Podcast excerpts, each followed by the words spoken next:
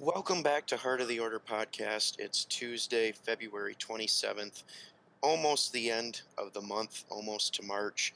Uh, d- doesn't really seem possible, does it, Josh? Uh, no, it's it's it's tough to believe, but uh, I can't say it's it's a, a bad feeling, but um, it's it's amazing how how fast time's flying right now. Yep, and uh, spring training is in full gear now. Um, great to watch a little bit of baseball uh, on TV. No, no doubt about it. I mean, as soon as pitchers and catchers report, it seems like it's uh, it picks up pretty quick. Um, well, I think Brad, we'll just dive right into it. There's kind of a, a, a special, I wouldn't call it a special episode, but um, just Brad and I are on the podcast tonight. Um, Mike is a little tuckered out, so uh, he's he's going to pass on tonight's episode, but we look forward to, to having him back um, in a couple weeks when we do our next episode. Um, while we've been gone the, the past two weeks, uh, quite a bit has happened, Brad. I, I don't know if uh, you've kept track of all of it, but we're gonna we're gonna dig deep on some of the free agency has picked up um, in the last couple weeks. Kind of what we thought after the Yu Darvish signing to the Cubs. Um, I guess let, let's jump right in. So uh, Jake Odorizzi shipped to the Twins for minor leaguer Jermaine. I don't even know how you say that. Palacios or Yeah, Palacios. Palacios. Palacios. Um, Brad, obviously, would get your thoughts on on this trade for both sides. Yeah, I think it's a great move for the Twins. Um, Yu know, I think they were kind of in on you, Darvish, a little bit, but at the end of the day, um, they're not known as big spenders, so I think this makes a little bit more sense um, for kind of their structure in the market that they're in. Um, Odorizzi's a guy who's not an ace, you know, but he's a solid two or three, um, you know, and he's a guy that's going to come in. He's going to eat up some innings for you. Um, he's usually going to make it at least into the sixth inning, which really takes a lot of stress off of your bullpen. And I mean, the Twins, I tell you what, based on last year, I kept doubting them, doubting them. You know, adding a pitcher like Odorizzi just moves them up. Um, got a great young team around him. I think the Twins are definitely someone to keep an eye on this year, and Odorizzi definitely elevates them even higher. Yeah, no, I, I, I totally agree. And, and the Twins to only give up Jermaine Palacios, I mean, if you look at it, he's projected to be like a utility man um, as far as an infielder goes. I mean, it's not like he's this, you know, unbelievable prospect to hang on to guys like Nick Gordon still and, and some of these other high level, um, especially middle infielder prospects. The Twins have two tremendous prospects still at the shortstop position um, that they've been able to hold on to. So to really only give up Jermaine Palacios straight up for Odorizzi, I think is a is a huge win for the Twins. Um, it's kind of puzzling to me what the Rays are doing. Um, you would think. Well, we'll dive into this a little bit later, but just off the top of my head, I mean, you'd think that Archer and Kiermaier are the next two to go. I guess ultimately time will tell, but. Um, yeah, I think it's I think it's a win for the Twins, and he bolsters that rotation right away. You know, nothing over the top, dominant, but Odorizzi's just a solid, solid, steady guy that's um, going to eat up innings and, and get quite a few wins for you. Um, uh, we'll dive right into the next trade. Um, Steven Souza, this was a three team deal, which is rare in baseball. You don't see it a whole lot. Um, Steven Souza to the Diamondbacks. Um, the Yankees get Brandon Drury. Um, infielder Nick Solak goes to the Rays. Um, and then Taylor Widener and Anthony Banda and two um, players to be named later go to the Diamondbacks. So a three-team deal between Yanks, Diamondbacks, and Rays. Um, Brad, break this down for us. Yeah, so it, once again, we have the Rays involved in a trade. Um, you know, lots of puzzling moves from them since we've last uh, spoke on here. But I think the big, um, obviously, Souza had a great year last year. Yeah. He's always a guy that's been pretty highly thought of. But I'm excited for the, the Brandon Drury. Drury, I, I'm. I'm high on Drury. I am too. I mean, that guy's got some pop in his bat. He can play second, third, even a little bit of outfield, which is exactly what the Yankees need, really. Yep. Um, you know, if you look at it, you have maybe he- an opening at second, maybe an opening at third. And Drury's a guy who, with that pop, is going to have great success in Yankee Stadium. Um, I, I think it's a great pickup for the Yankees. And once again, I just have to kind of question what the Rays are doing here. Uh, I also love the move for the D backs, obviously, kind of replacing JD Martinez with a guy like Souza. Yeah, I, I agree with all your comments. Um, I think it's interesting that I mean Drury to me is he's still very young. I mean he's like what 24, maybe 25. Um, you know he's a guy who we really haven't seen his ceiling yet. That's for sure. Um, so I, I, think he's a great fit um, with the Yankees, and he's going to be well protected in that lineup. That's for sure. So I wouldn't be surprised to see some more pop out of Drury because they're going to have to pitch to him. It's mm-hmm. the bottom line. Um, but yeah, I agree. With Souza to the Diamondbacks, I think it's a great get for Arizona. Um, I think it makes a lot of sense and it saves them a heck of a lot of money. That's for sure. Um, yeah. Think about ha- not having to pay JD Martinez what he deserves. I mean, don't get me wrong, he deserved the over a hundred million dollar contract, but for them to get a guy, and I'm not saying Souza is going to be at the same production level as Martinez, but you know, it, he's going to be close to that, and without having to pay it, you know, if he's healthy, of course. But um, I, I think it's a big get for them as well. And yeah, I mean, it seems like the Rays are just totally, totally tanking on this year and and just going the supreme prospect route because they're just hoarding them at this point. Um, that's pretty pretty obvious and evident at this point. Um, the next deal, and this actually started with again, we're bringing up the Rays again. Um, guy who I believe he was an All Star last yeah, year, and I know he All Star game. I know he struggled in the second half, but Corey Dickerson, who was designated for assignment by the Rays, which is totally weird. Which we had a feeling that they would trade him, but Pitts that ultimately ended up going through. Uh, Corey Dickerson to Pittsburgh for right-handed pitcher Daniel Hudson and infielder Tristan Gray.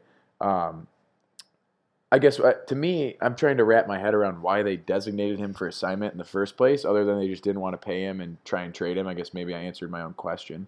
But um, Brad, I, am curious to, to pick your brain a little bit on this. What what in the world is Tampa Bay doing? And um, if I was yeah. if I was if I was Dickerson, I'd I mean, after a year like you had last year, it doesn't make much sense to reward him with a designate for assignment.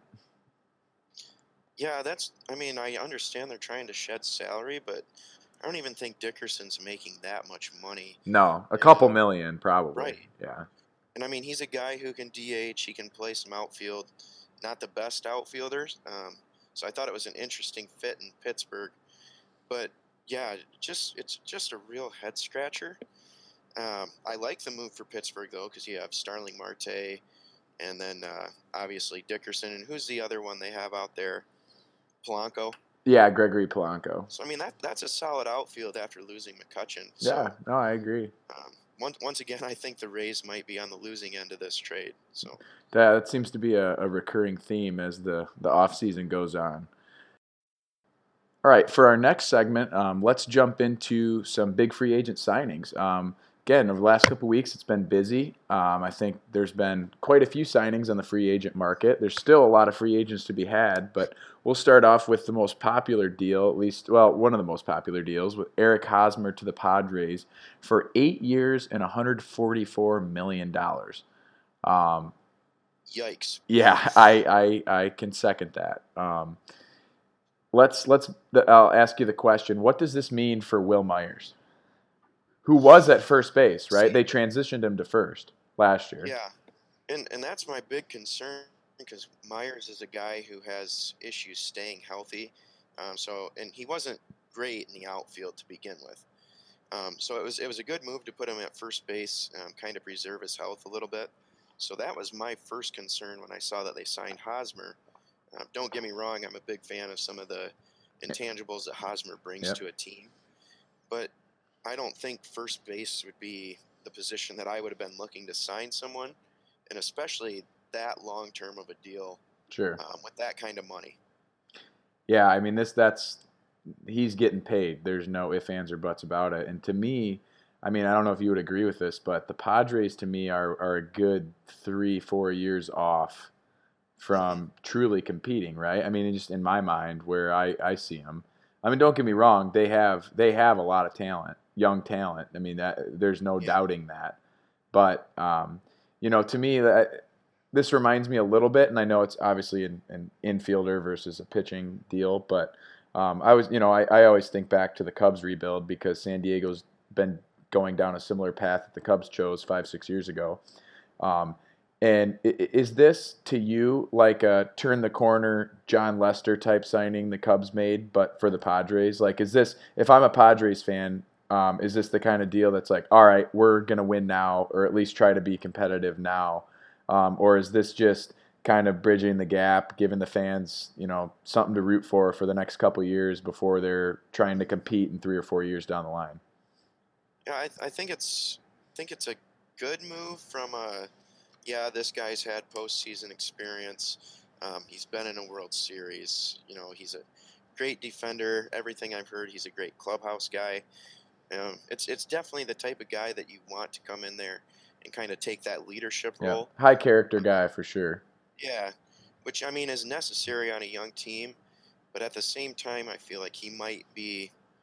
I mean, he's still relatively young, but I feel like he might be a little bit past their window to Yep. compete, so to say. I would And- agree. And it's an albatross of a contract. They're going to have a very difficult time moving that deal if, if this doesn't work out. Sure. Yeah, and and I don't think Petco is very hitter friendly, at least in terms of power. Um, it's definitely one of the better pitching ballparks around, but um, you know, and Hosmer's not a huge power guy to begin with, and I'm not saying he has to be, but if you're going to pay a guy 144 million dollars, to me, I'm going to go pay a slugger who can go hit 35, 40 bombs a year versus 15 to 20. And and I know he's he's got a he's got a good bat, but um, you know, he, he's definitely more of a a ground ball contact hitter versus you know tremendous upside and power. And I, don't get me wrong, I'm a I'm a big Eric Hosmer fan. I, I like the guy a lot. I think what he brought to Kansas City was pivotal in all of their success in the postseason. I'm by no means am I am I ripping this guy at all, but to give him that kind of money and, and he's not that slugger that um, you know is so attractive to these uh, MLB teams. It's it's a bit puzzling for me to give him that much for that long. Um, I get if it was a higher annual value on a shorter deal, that would make more sense. Um, but uh, for eight, eight years is a really long time, and by the time they're competitive, I think he could be over the hill a little bit. Um, hope he's not. You know, I hope he does well, but because he's a he's a good person and a good guy to have around. But again, lack of power, and and I, I agree with you. I'm not sure how he fits their window. Um, but what do you think in regards to? Do you think this is the the Lester type signing for the Padres? I mean, does is you know I, I don't know. I I keep going back to that, but um, Yeah, I- mean, it makes sense. is this going to help lure other free agents there, like Lester did for the Cubs? Yeah, I think I think it does. Um, you know, because he's the type of guy that players want to play with. Um, you know, that being said, San Diego isn't necessarily a premier destination. I wouldn't say, um, just because they've had such a long time without really winning anything. Um, you know, but I, I feel like Hosmer could be an attractive piece. Um, you know, as these younger guys come up and start playing better, like Manuel Margot, Yeah. uh, Hunter Renfroe. You know, it could, it could end up being a spot that could draw another guy. Um, I think pitching is going to be the next area Yep. to look at. And they Um, do have some young. They got some good young, young, young pitchers. Don't get me wrong, but yeah, um, they got some talent on the pitching side if they're healthy, obviously. But um, but again, I think those pitchers are three or four years away from being, you know, lights out kind of stuff to put them over the hump. But yeah, I, I'm with you. There there are some definite pieces there. Um, I think again, three four years down the line, we could be talking about the Padres um, in serious contention if all goes to plan. Um, but it, it'll be interesting to keep an eye on what what they do you know after this move because now they got a lot of money tied up with with Hosmer and you know do they get aggressive next offseason and go after one of the huge guys or sign a couple pitchers to speed the process up? Um, it, it'll be interesting to keep an eye on them um, let's go to the the second free agent signing and the other huge one in my opinion um, JD Martinez to the Boston Red Sox for five years 110 million. Um, there is an opt out after two years. Does this move the Red Sox past the Yankees yeah. It, I mean, it kind of breaks my heart that JD Martinez went went to the Red Sox. Um, if you guys don't know, that's my least favorite team. I absolutely despise them. Um, that being said, JD's been one of my favorite players over the probably last five years. Um, so I was happy to see him get you know the, the type of money that I thought he deserved. Um, I feel like in, in other markets, though, he still could have gotten more. yeah Um, but kind of the nature of the beast when a deal comes this late uh, in in the period. But I mean, you got to look at the Red Sox outfield now with Betts and Benintendi, sure and Bradley. Um, you know, it, it's gonna. I think it's gonna prolong JD's career. Um, definitely help him out, not having to play the field. Um, he, he reminds me of the type of guy that's going to come in and kind of have an impact of a of a David Martinez, or I'm sorry, David Ortiz. Yeah. Big Papi. Um, you know, he's been there. He's got postseason experience, and I think it's the big bat that they were missing. Someone that's going to hit around 270 to 300 with 30 plus home runs every year. So I, I, I love the deal for the Red Sox. I hate it as a Red Sox hater, but I think it's a great signing for them. Yeah, I, I was honestly pretty surprised that more teams weren't. And I guess we don't know for sure, but I was kind of surprised more teams weren't engaged with JD Martinez. Um, with, I mean, I, I, get that he's not this, you know, superstar defender, but the dude can just stick it and and got as good a bat as anybody, in my opinion.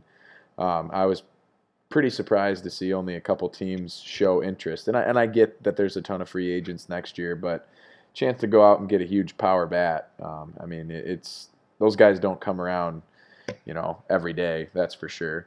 Um, what but, do you think it means for Hanley Ramirez? Yeah, I you know I'm not with the DH. It helps the situation having that. Um, but again, I mean they got so many guys that it, it'll be interesting. I mean they're they're gonna have is it uh, Alex Cora right? Is that who mm-hmm. took over there? Um, Cora's gonna have a, a, lot of juggling parts. Don't get me wrong; it's it's good problems to have, similar to what uh, my Cubbies have, and just tons of depth. But I mean, I even think of the young talent. I mean, you got Rafael Devers at third. Um, it, assume Pedroia is back at second, um, and then you got a loaded outfield. Um, I mean, and Bogaerts should bounce back too. Yeah, Bogaerts is a great young shortstop. Um, I mean, you're looking at a, a, team that's just loaded from top to bottom, and then we haven't even began to discuss. You got Chris Sale, and I haven't heard anything. Is David Price healthy? Is he going to try yep. and start again? So I mean, you think about it, if, if you got Sale and Price healthy at the top of the rotation, um, you know, if they're healthy, they're going to be as good as most pitchers out there. Um, we haven't even dove into their rotation yet, but I, you know, as far as comparing them to the Yankees, I'm not sure. Both teams have a ton of young talent and some veteran pieces that are really complementary and, and nice and seem to fit both sides. I think it's going to be a heck of a rivalry this year, kind of renewing that spark of what it's been in the past.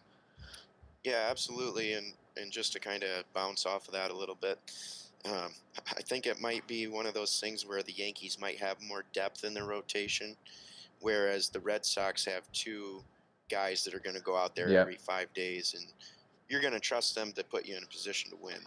Yeah. Uh, the Yankees have that to some extent, but I feel like two dominant starters. Um, but I think the Yankees bullpen kind of evens it out. So, it, it like you said, it's going to be a tough call.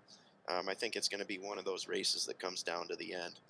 Yeah, I agree, and it'll be interesting to see as well. Um, you know, with the injury problems in the past, especially with David Price, um, you know, I, I don't think they're not going to be able to just go rely on those guys for an entire season, working them to death. Um, so eventually they're going to have to address pitching at some point, you would think, right? I mean, mm-hmm. um, and, and, that's why it, it, obviously helps to have the depth and young pieces that they have because if they need pitching, they can certainly go get it. But um, they're going to have to be careful with innings, and I wouldn't be surprised if Price was on some sort of I don't know inning control thing at least to start the year as as the season goes on to try and save his arm for the postseason if if they're primed for that run um, it, it'll be interesting to see how it plays out. To see, you know, does it is it better to have the depth pieces and have more guys you can go to to eat innings in the regular season? I think with the Yankees lineup that they'll be able to mask that, and you know they don't necessarily need the two lights out guys that are just gonna mow you down every you know time they're on the mound because the Yankees lineup is so good. And don't get me wrong, Boston lineup is very good too, but um, to, to see the two and compare the two, it'll, it'll be interesting to see how it shakes out because a little bit different styles, but um, both are, are primed for a very good 2018 and primed for the postseason, in my opinion. And both teams have the pieces, more importantly, to address their needs at the deadline. Um, I think that that's something yeah. that can get overlooked as well um, yeah, which scary to think about, really, if you're an American League team. Um, you know, having the money that those teams have, with the prospects they have, with the pieces they already have. Um, you know, I, they're going to be two of the most dangerous teams in baseball. Um, and we haven't even dug into Houston yet, who's done nothing but get better as well this offseason. Um, kind of a, a lesser sign. At one time, this guy was a, a, a when he was with Milwaukee, he, he, was as good at outfielder as anybody, um, and that is Carlos Gomez. Um, he hasn't been good for a few years. He's been struggling a little bit. He's been got caught by the injury bug quite a bit. But um, what what in the world are the Rays doing signing this guy other than, in my mind, to flip him at the deadline? Brad, your thoughts? Yeah, that has to be what it is. Um, I think this signing's kind of a product of the free agent market. Um, you know, just not a lot going on. So you can get a guy who has bounce back potential like that on a relatively cheap deal. Um, he, he, might be able to fetch you a good prospect at the deadline. Um, so I, I mean, I think it's a good deal. But at the same time, I feel like they had pieces in place that could have fetched them the same amount of prospects at the deadline that they already traded away. Right. Um, and might have been able to boost the, those guys' value a little bit. So it, kind of a little puzzling, as all of the Rays deals we've discussed have been. Sure. Um, you know, but I, I, think it's a good signing. Yeah, I, for them, I mean, why not? It's um, I don't know the, the exact number on the money side of things, but um, my guess is it's not very expensive. And a guy who's got that upside, I mean, we've seen it in the past. Again, he's got to be healthy and, and seeing the ball well, which is something that hasn't happened the last few years. But um, yeah, it's just puzzling to see. You know, they, they make all these trades, and then all of a sudden, oh, Ray signed Carlos Gomez. Um, you know, in my mind, immediately it's okay. They're hopefully that he catch fire in a bottle the first half and, and flip him for a piece that could help you down the road. Um, other than that, I don't I don't know what the signing is. Um, let's dig a little bit deeper on the Rays. Um, and I know they've had a, a, hefty, hefty asking price on him, and deservingly so. Um, he's an outstanding pitcher who um, would help absolutely any rotation he goes to. But is is Archer that next guy to be traded? Um, you know, do they have the balls to actually trade him? obviously, I think he has to be. he can't be happy with the direction they're heading you know, they're basically throwing in the towel. If I was him, you know, he's a pitcher that's in his prime. He needs to go to a contender, and I think he's going to make that clear to management. Like, hey, look, you guys obviously have showed me that you're not interested in being competitive. You know, for at least another five years, in in my mind. Right, and that's he's um, under control for what the next four. By the time that he's up yeah. with control, they're you know they're not going to be any good those four years. So why on earth would they keep him around? Um, yeah, and, and, he's going to fetch them the prospects that they want back. Um, those, so I think it's just yeah. a matter of time. Yeah, I agree. Um, and then digging a little bit deeper with Kiermaier, because um, he, he's still slotted as their everyday center fielder, right? I mean, Kiermaier is a yeah. total stud defensively and has shown he can do some good things with the bat. Um, again, to me, Kiermaier is a guy who would help virtually every single Major League Baseball team out there. Um, he would slot into most teams' everyday center fielder. Um, I know teams would, would kill to have him. Um, mm-hmm. you know, it, eh, you, you would think that he's in that conversation as well, right? Oh, absolutely. And he's made it clear. I, I can't remember the exact source, um, but he's made it very clear that he is not happy the direction um, that management's going. Um, and you know that that's a guy that you brought in. He's kind of the leader of the team, kind of the heart and soul. Yeah. And you know if he wants out, I think they're going to do everything they can yep. to kind of help him out because you know, he's, he's, earned it. He's been so good to the Rays. Yep. And so has Archer. I mean, if anyone has a right to be a little bit frustrated with the direction of the organization, to me, it's it's, it's Archer and Kiermaier. I mean, they've the I mean, Archer came up with the Cubs and he was dealt to the Rays, but still dealt there at a very young age and basically came up through Tampa Bay. And Kiermaier, I believe, was drafted by Tampa Bay and developed through their system as well. So, you know, they've been through the dog days of it and been on some quite a few losing baseball teams over there. And, and to me, those guys deserve to be a part of winning culture. And um, they've put in the time and they're both coming into their primes in their late 20s and and deserve to be on contenders. And to me, they have every right with what management has done to request a trade. And I don't think they're the kind of guys who are going to make a stink about it. They're not going to go to the reporters and say, "Oh, I want to get out of here," you know, and cause a stink like a lot of guys would do. Um, a lot of guys have took to social media about it. I think you're starting to see a trend in baseball more with that, and that's interesting with popularity of Twitter and all that nowadays. You know, you, you see guys getting a little more aggressive on there, but um, to me, Archer and Kiermaier are going to be the kind of guys that it'll be more behind the scenes to management saying, hey, listen, you know, love you guys. Thanks for everything, but, you know, I want out. And, and to me, that's kind of the way I see it, and and I wouldn't be surprised if it happened. Um, it's just going to be what team is willing to give up those those big pieces to do it. Um, you know, dare do the Yankees give up a couple huge pieces to to put him over the top? I wouldn't be surprised. Um, but there's going to be some teams come season time that are going to be willing to part way with some some really good talent to get him. That's for sure. Um, and same with Kiermaier. Yep. So. Yeah, and, and just real quick, I wanted to touch on. Um, I pulled up that quote from Kiermaier that I had earlier. Um, they kind of asked him about some of the roster moves, and this was his quote. Uh, he says, I'm 100% frustrated and very upset with the moves. No beating around the bush. It's one of those things that makes you scratch your head. You don't know the reasoning why, and then you see the team's explanation, and it's still just like, okay, well, so be it. So, so clearly he's not happy with the direction they're heading. Sure. Yeah, if if he's starting to say those kinds of things, um, you know, he's a pretty even keel guy, you think, and and he keeps his mouth shut on a lot. Um, and for him to speak up a little bit, it's it's not a good sign for the Rays management, that's for sure.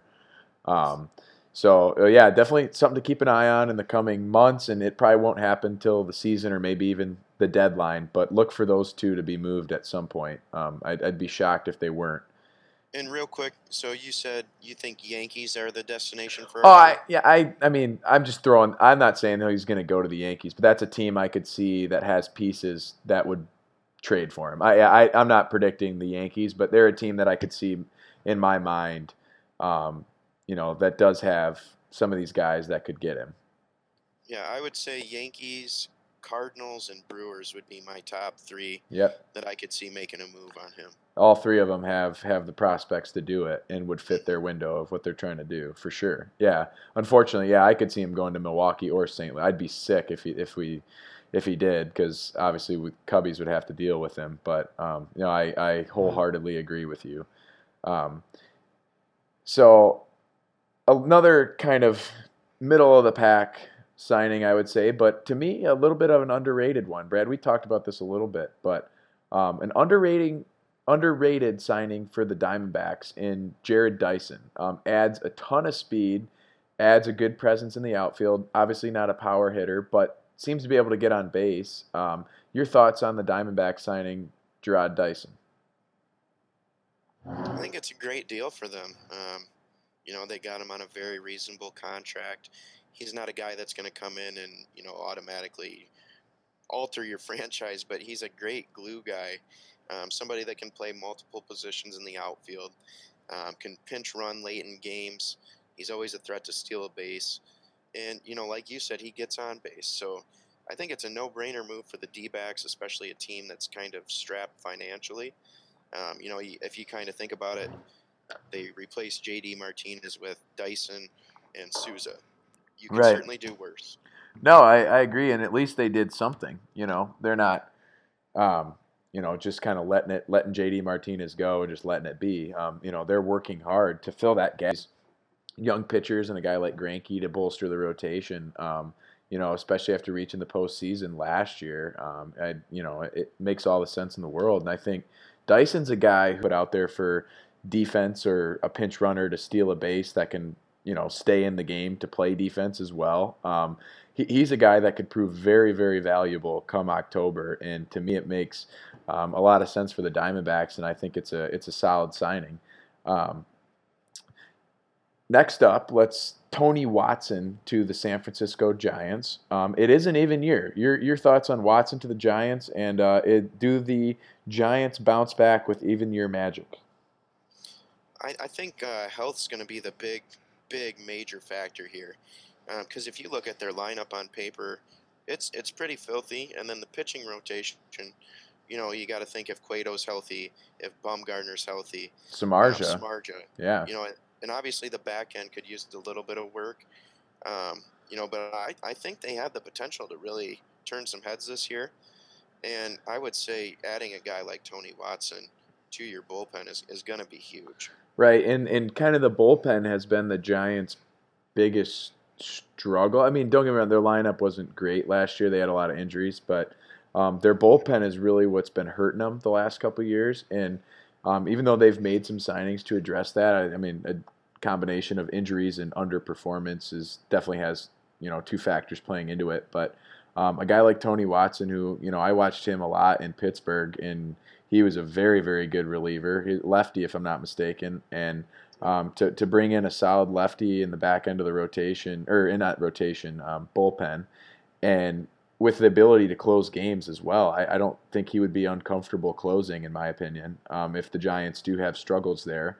So um, keep an eye out for that. He's a guy that could potentially, you know, fill in and close for the Giants if something were to go wrong, um, or just slide into that right away. I, I, wouldn't be surprised. He'll be competitive for it. Um, but again, yeah, I mean, I think it makes a lot of sense for them and and fits what they're doing. A veteran presence to.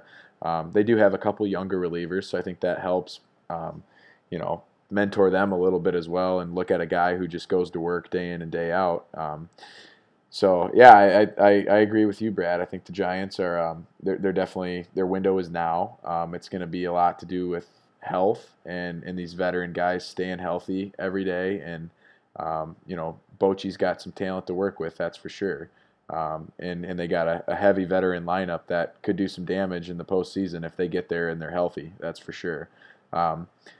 Did you know Bumgarner's only 28? Oh yeah, yeah. He, I mean, th- when he was that blows my mind. Yeah, when he was dom, I mean, he was a young pitcher dominating at the big league level. Yeah, no, no, yeah. He's he's not even to his prime yet. That's what's scary. As good as he's been, um, only 28. Yeah, that's incredible.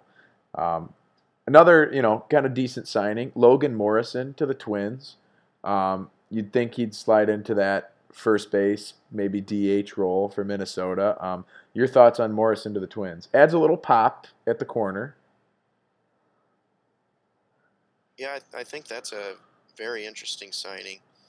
Um, you know, he's kind of a home run hitter, and he goes to a, a field like Target Field, um, not necessarily known for power hitters, but I think I think he could be a very good fit there.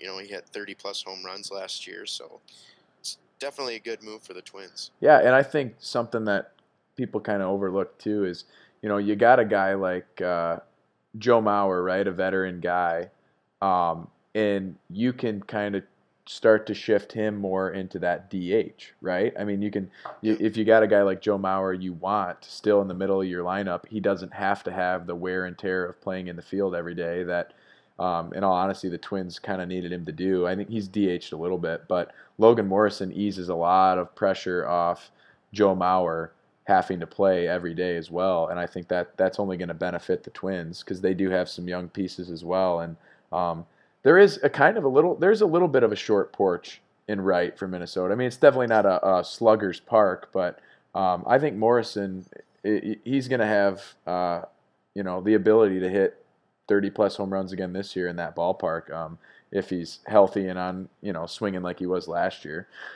Um, so we'll jump lastly, or one of the last things we'll talk about, um, and this is actually for uh, your hometown Tigers, Brad. But uh, Francisco Liriano signing was it a minor league deal or was it a major league contract? No, I, am pretty sure it's major league deal. okay. Do you know how much they're paying him? I'm sure it's not you know crazy. Pretty incentive laden. If okay, so a certain amount of in- innings or starts or whatever can earn yeah. him more money. Yeah, that makes sense. Um, but yeah, Francisco Liriano to the Tigers. We'll get the, the, the Tigers fan perspective first. I, I think it's it's kind of a head scratcher for me, but at the same time, I think it's a good move. Um, you know, the Tigers have brought in a few guys like this now that have the ability to either start or they've also been in the pen before. Um, they did this with Wood as well. Um, his was actually a minor league deal, but Liriano's a guy who has upside, and I think working with a good pitching coach like Bosio, um, I think that's going to be huge for him. And it's a guy who, if he does have, you know, even a solid year, at the deadline, teams are always looking for left-handed pitching. Sure. And he's a guy that's shown he can come out of the pen. You know, he can start in a pinch. Um, at one time, he was very dominant pitcher. So I, I, think it's a good move for the Tigers, and I hope he fetches us a solid prospect. Yeah, I mean, I think big picture, that's that's what they're looking at. Um, again, kind of that lightning in a bottle veteran guy. Hopefully, has a great first half, and they deal him for somebody who could potentially help you down the road. Um, it's amazing how many teams you're seeing that are shifting to this mindset. But when teams like Chicago and Houston and even New York for a brief stint, but you know, you watch Chicago and Houston that go through this massive rebuild and follow that mold, you're seeing more and more teams start to follow that trend.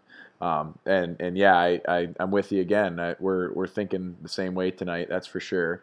Um, you know, try and hopefully has a great first half, flip him for a prospect, and and go from there.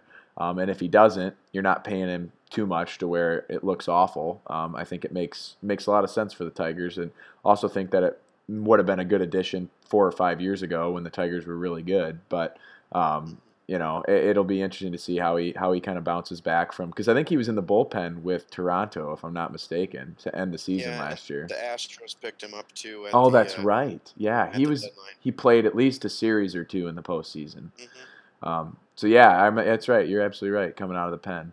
Um, well, lastly, we'll take a look at. I'm just going to read this list, and then we'll we'll try and wrap our mind around at this point in time how these guys are all still free agents. It it is mind boggling to me. Um, but I, I'm just gonna I'm gonna read you this list, and we'll we'll go from there. We'll just wing it. Um, kind of some headliners at the top. We got Jake Arrieta. I mean, think about it. It is February 27th, 2018, and this is your list of free agents. MLB is 30 days away from opening day. From right now, we are 30 days away, and these guys are still unsigned.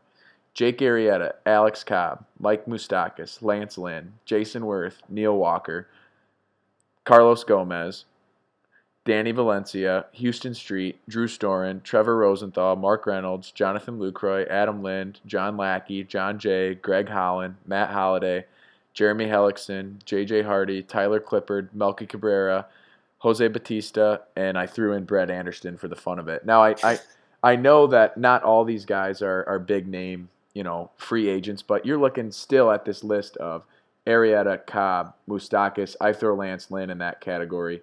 Neil Walker's been a solid second baseman. Carlos Gomez, um, Jonathan Lucroy, and Greg Holland. I mean, that list right there is is strong. I mean, that's a there's a that's a lot of talent still left at this point in time, and you're not even getting into the guys, you know, those those middle of the pack guys like some of the bullpen arms that I mentioned, or Jonathan Lucroy, who's been a tremendous catcher in the big leagues for the majority of his career. Um, you know, you got some veteran guys like Jose Bautista, but uh, what how, how does your mind revolve around this list and, and what to make of it and, and how quick I mean we're starting to see it unfold a little bit, but how quick does this thing shake out? It, it's kind of puzzling, honestly. Um, so a lot of these guys had really good years last year. Um, you know, in, in, normal free agency here, you know, they'd be well gone on a team by now. Oh, by um, yeah, by the winter meetings, really. Yeah. By the end of the and winter mean, meetings. For God's sakes, you know, a guy like Greg Holland, he led the NL in saves last year. Yeah. Um, you know, and there's so many teams that need back end help um, in the bullpen. So that one especially um, is kind of mind mind boggling to me. And then even the starting pitching, as you mentioned, with Arrieta, Cobb, and Lynn, uh, you know, as the top three remaining. Um, I can't think of a time in my life when there's been three pitchers of that quality um, still available at this point in the off season. Uh, you know, so it, I don't even know how to wrap my mind around it, um, what to even think about it, but it, it's definitely puzzling. Yeah, and and I know um, kind of focusing in or zeroing in on some of these bullpen arms too. I mean, there's a lot of bats and a lot of even some top tier starting pitching like Arrieta and some middle of the pack, mid rotation guys like Cobb and Lynn. Um, I'm looking at some of these bullpen arms too, and a guy like Trevor Rosenthal, who was St. Louis's closer and darn good two or three years ago, has a career 240 ERA in the bullpen. Um, and I know he's been hit with the injury plague a little bit. But even if he was injured, I mean, I, I look at the Cubs signing Drew Smyly. Even if I don't, I don't know if Rosenthal is injured as we speak, but even some of these guys that have some issues in their arm, you're seeing teams take flyers on guys to rehab them for half a year or a year or whatever in terms of looking ahead. Um, a, a, guy like Rosenthal, even uh, he's only like what 27 maybe. I mean, it's not like he's a super old veteran pitcher who doesn't have anything left in the tank. And again, I know he's been hurt, but it's shocking to me that guys like Trevor Rosenthal are still on the market. um, even if teams know that he even is a little injury prone, because nowadays, if you're pitching, who isn't? And um, Right. why not take a flyer on a guy who's a had been a proven closer in the big leagues? Now he lost that job the last couple of years, but um, I don't know. It, it's hard for me to make sense of that. Um, what what are your thoughts on that? Some of these middle of the pack bullpen guys. I think Storen's another guy who's been bit with the injury bug, but um, you know, again, even Huston Street too. I mean, yeah, he's closed for the Angels and a lot of teams. at one time he was you know a top five closer. He's definitely past his prime now, but another guy that you would think would be able to come in and even take like a mentorship role. Yep. Even Ty- Tyler Clippard. What about Yeah. Clippard? Yeah, he's another guy in that mix where it's like, how are these guys unsigned? I, it's not like these teams, uh, you know, the majority of the teams being competitive have these super bullpens. Um, there's a few that are pretty well set, but you would think that these guys would bolster the bullpen a little bit, right? hmm So Absolutely.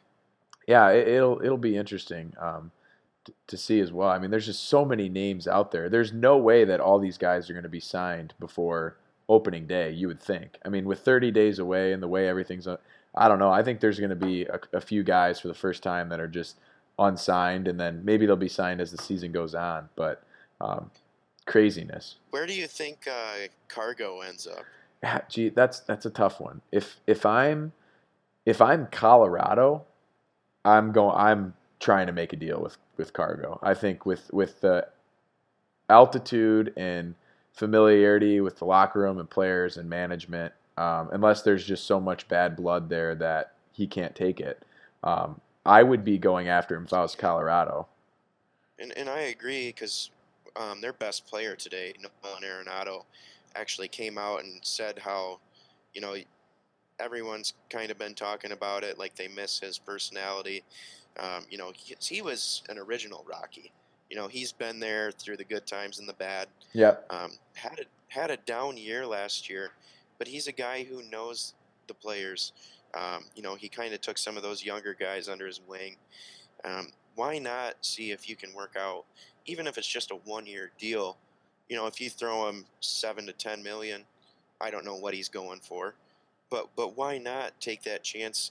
I mean, he showed it last year was probably the only year that he hasn't played at an All-Star caliber at some point.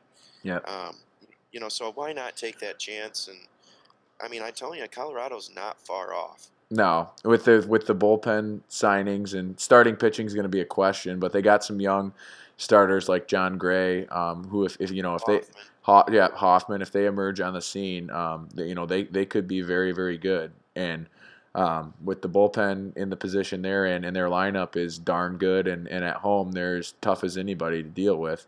Um, you know, I, don't know why they wouldn't go sign a guy like Cargo and, and try and put him over the top. I mean, he would only improve their lineup, and you know, eh, obviously he's got to stay healthy. But um, I, I'd be shocked if they didn't try and make a push for him. Um, outside of there, I, I don't know. I mean, there's a lot of teams that could. I guess it just depends on the type of deal he's looking for, in my opinion. Um, if he's willing to take a one-year deal, then I could see him going to a whole slew of teams um, that are contenders that you know are looking to get a potential impact bat on a relatively, you know, cheap deal. Not cheap, but in terms of the, the market and you know getting paying guys over hundred million dollars on set five to eight year deals, the way we're seeing it this offseason. Um, I, I think it just depends. If he's adamant about a multi year deal, I think it's going to take some time to unfold. Um, if he's willing to go one year, um, you know, you're going to see a whole mix of teams trying to get in there, and, and he'll be deciding on, you know, who he wants to contend with. Um, to answer your I question, feel like he'd be a good fit with the Giants. oh yeah, I mean, I, I don't get why if, if he's willing to accept a one year deal, I don't know why teams would not. I mean, I don't I don't know of a team that would say, hey, you know what? I mean, maybe the Yankees or Boston with the depth they have in the outfield, but other than that, I don't know of a team that's in Milwaukee as well. But to say, hey, you know, we're good. We don't want Chicago. I mean, why wouldn't you take a, a flyer on that guy um, if he's willing to take a one year deal? Um, it, did he turn down the qualifying offer? I'm not sure I'm not 100% sure, honestly. because if, if he if he turned it down, that could bite him. Um, especially if this is moving towards what it seems like he's having to take a short term deal or maybe even a one year deal potentially. Be interesting to see some of the guys that turned down this uh, qualifying offer what they end up getting. That's for sure. Um, that to to expand a little bit on some of these guys, like I'm looking at, um, you know, Jon Jay, who was with the Cubs last year. Um, a guy like Jayson Werth, who I, I, get that Werth's a little bit older. I think he's you know mid to late 30s. And don't get me wrong, I, I witnessed his debacle in left field in the um, NLDS last year against the Cubs. That proved to be pretty costly. But again, Werth has not had a bad career at all. Mid to late 30s. Um, you know, obviously it's going to be a short term contract. I, I don't know why this guy's left unsigned either. Can, uh, can, do you or Jon Jay as well? I mean, Jon Jay's not a power guy, but he's a glue guy, not a bad guy to have around at all. How, why are those two not signed? Yeah, I, I kind of wanted to see uh, Jon Jay go to the Tigers.